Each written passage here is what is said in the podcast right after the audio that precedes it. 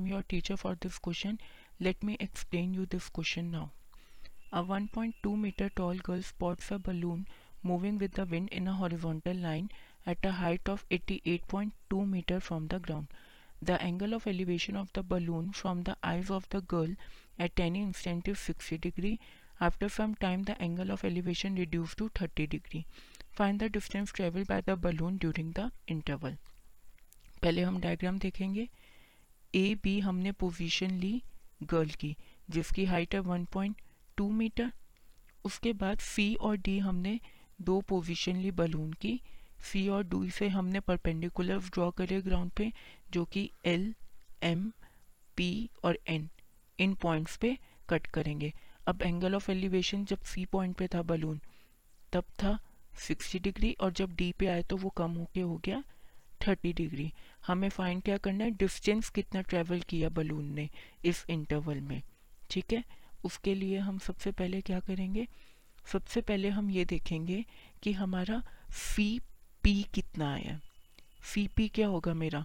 जो total height है from the ground C P निकालने के लिए मैं क्या करूँगी? जो टोटल हाइट है ग्राउंड से मतलब कि सी एल माइनस जो मेरा गर्ल की हाइट है पी एल तो ये मेरा कितना हो जाएगा?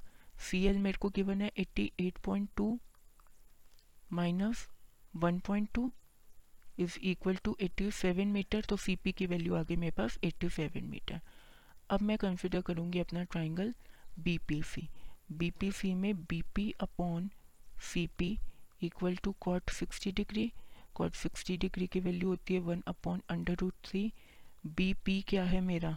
इसे मैंने बी पी ही रहने दूँगी और सी पी की वैल्यू मैंने ऊपर फाइंड कर ली eighty seven is equals to one upon root three तो यहाँ से मेरे पास बी पी की वैल्यू आ गई eighty seven upon root three ठीक है? अब इसे अगर मैं आगे सॉल्व कर दूँ तो मेरे पास बी पी आ जाएगा twenty nine under root three metre अब मैं अपना दूसरा ट्राइंगल कंसिडर करूँगी B and D B N D में क्या होगा?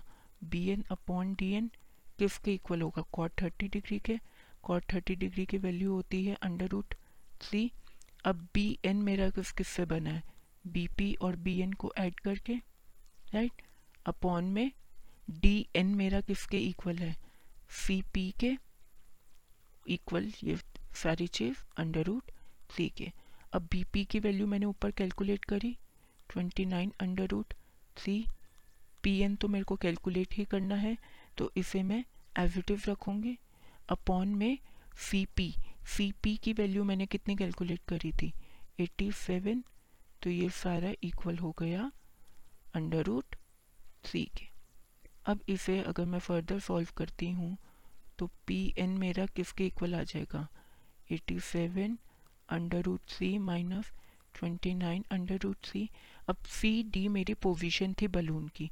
तो पी एन को मैं सी डी के इक्वल भी लिख सकती हूँ डायग्राम से देख के। ये किसके इक्वल आ गया मेरा? Fifty eight under root three metre के। इसका मतलब जो रिक्वायर्ड डिस्टेंस ट्रेवल किया है बलून ने, वो कितना किया है? Fifty eight under root three metre I hope you understood this question thank you